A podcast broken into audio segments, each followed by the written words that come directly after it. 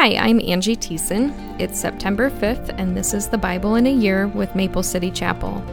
The readings for today are Ecclesiastes chapters 10 through 12, 2 Corinthians 8 1 through 15, Psalms 49 1 through 20, and Proverbs 22 20 through 21. Ecclesiastes 10, verse 1. As dead flies cause even a bottle of perfume to stink, so a little foolishness spoils great wisdom and honor. A wise person chooses the right road, a fool takes the wrong one. You can identify fools just by the way they walk down the street. If your boss is angry at you, don't quit. A quiet spirit can overcome even great mistakes. There is another evil I have seen under the sun. Kings and rulers make a grave mistake when they give great authority to foolish people and low positions to people of proven worth. I have seen servants riding horseback like princes, and princes walking like servants. When you dig a well, you might fall in. When you demolish an old wall, you could be bitten by a snake. When you work in a quarry, stones might fall and crush you. When you chop wood, there is danger with each stroke of your axe. Using a dull axe requires great strength, so sharpen the blade. That's the value of wisdom. It helps you succeed. If a snake bites before you charm it, what's the use of being a snake charmer? Wise words bring approval, but fools are destroyed by their own words. Fools base their thoughts on foolish assumptions so their conclusions will be wicked madness. They chatter on and on. No one really knows what is going to happen. No one can predict the future.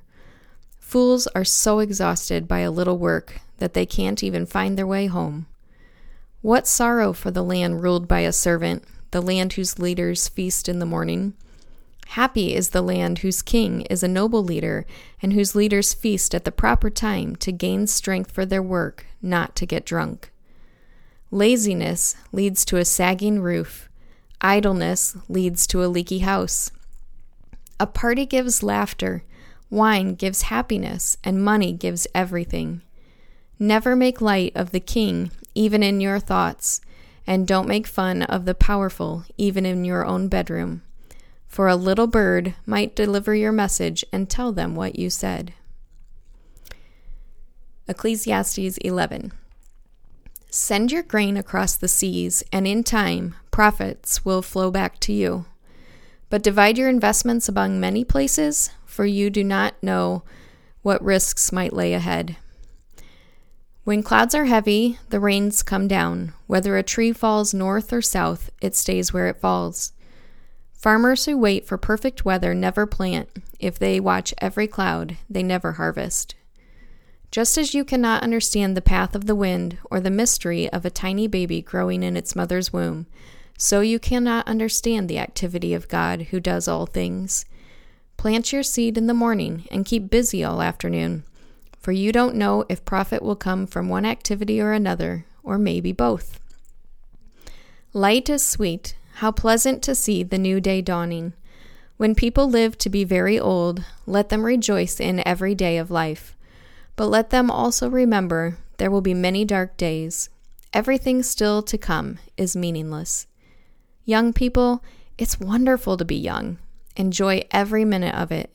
Do everything you want to do, take it all in. But remember that you must give an account to God for everything you do. So refuse to worry and keep your body healthy. But remember that youth with a whole life before you is meaningless. Ecclesiastes 12. Don't let the excitement of youth cause you to forget your Creator. Honor Him in your youth before you grow old and say life is not pleasant anymore. Remember Him before the light of the sun, moon, and stars is dim to your old eyes, and rain clouds continually darken your sky.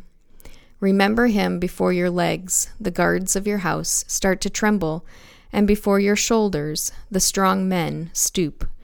Remember him before your teeth, your few remaining servants, stop grinding, and before your eyes, the women looking through the windows see dimly. Remember him before the door of life's opportunities is closed and the sound of the work fades. Now you rise at the first chirping of the birds, but then all their sounds will grow faint. Remember him before you become fearful of falling and worry about danger in the streets, before your hair turns white like an almond tree in bloom, and you drag along without energy like a dying grasshopper, and the caperberry no longer inspires sexual desire. Remember him before you near the grave, your everlasting home, when the mourners will weep at your funeral. Yes, remember your Creator now, while you are young, before the silver cord of life snaps and the golden bowl is broken. Don't wait until the water jar is smashed at the spring and the pulley is broken at the well, for then the dust will return to the earth and the spirit will return to God who gave it. Everything is meaningless, says the teacher, completely meaningless. Keep this in mind. The teacher was considered wise, and he taught the people everything he knew. He listened carefully to many proverbs, studying and classifying them. The teacher sought to find just the right words to express truths clearly. The words of the wise are like cattle prods, painful but helpful. Their collected sayings are like a nail studded stick with, a, with which a shepherd drives the sheep. But, my child, let me give you some further advice. Be careful, for writing books is endless, and much study wears you out. That's the whole story. Here now is my final conclusion Fear God and obey his commands, for this is everyone's duty. God will judge us for everything we do, including every secret thing, whether good or bad. 2 Corinthians 8 1 through 15. Now I want you to know, dear brothers and sisters, what God in His kindness has done through the churches in Macedonia. They are being tested by many troubles, and they are very poor, but they are also filled with abundant joy, which has overflowed in rich generosity. For I can testify that they gave not only what they could afford, but far more, and they did it out of their own free will. They begged us again and again for the privilege of sharing in the gift for the believers in Jerusalem. They even did more than what we had hoped. They even did more than we had hoped, for their first action was to give themselves to the Lord and to us, just as God wanted them to do. So we have urged Titus, who encouraged your giving in the first place, to return to you and encourage you to finish this ministry of giving. Since you excel in so many ways in your faith, your gifted speakers, your knowledge, your enthusiasm, and your love from us, I want you to excel also in this gracious act of giving. I am not commanding you to do this, but I am testing how genuine your love is by comparing it with the eagerness of the other churches. You know the generous grace of our Lord Jesus Christ. Though he was rich, yet for your sakes he became poor so that by his poverty he could make you rich. Here is my advice it would be good for you to finish what you started a year ago. Last year, you were the first who wanted to give, and you were the first to begin doing it. Now you should finish what you started. Let the eagerness you showed in the beginning be matched now by your giving. Give in proportion to what you have. Whatever you give is acceptable if you give it eagerly and give accordingly to what you have, not what you don't have. Of course, I don't mean your giving should make life easy for others and hard for yourselves. I only mean that there should be some equality. Right now, you have plenty and can help those who are in need. Later, they will have plenty and can share with you when you need it. In this way, things will be equal. As the scriptures say, those who gathered a lot had nothing left over, and those who gathered only a little had enough. Psalms 49 Listen to this, all you people. Pay attention, everyone in the world. High and low, rich and poor, listen. For my words are wise, and my thoughts are filled with insight.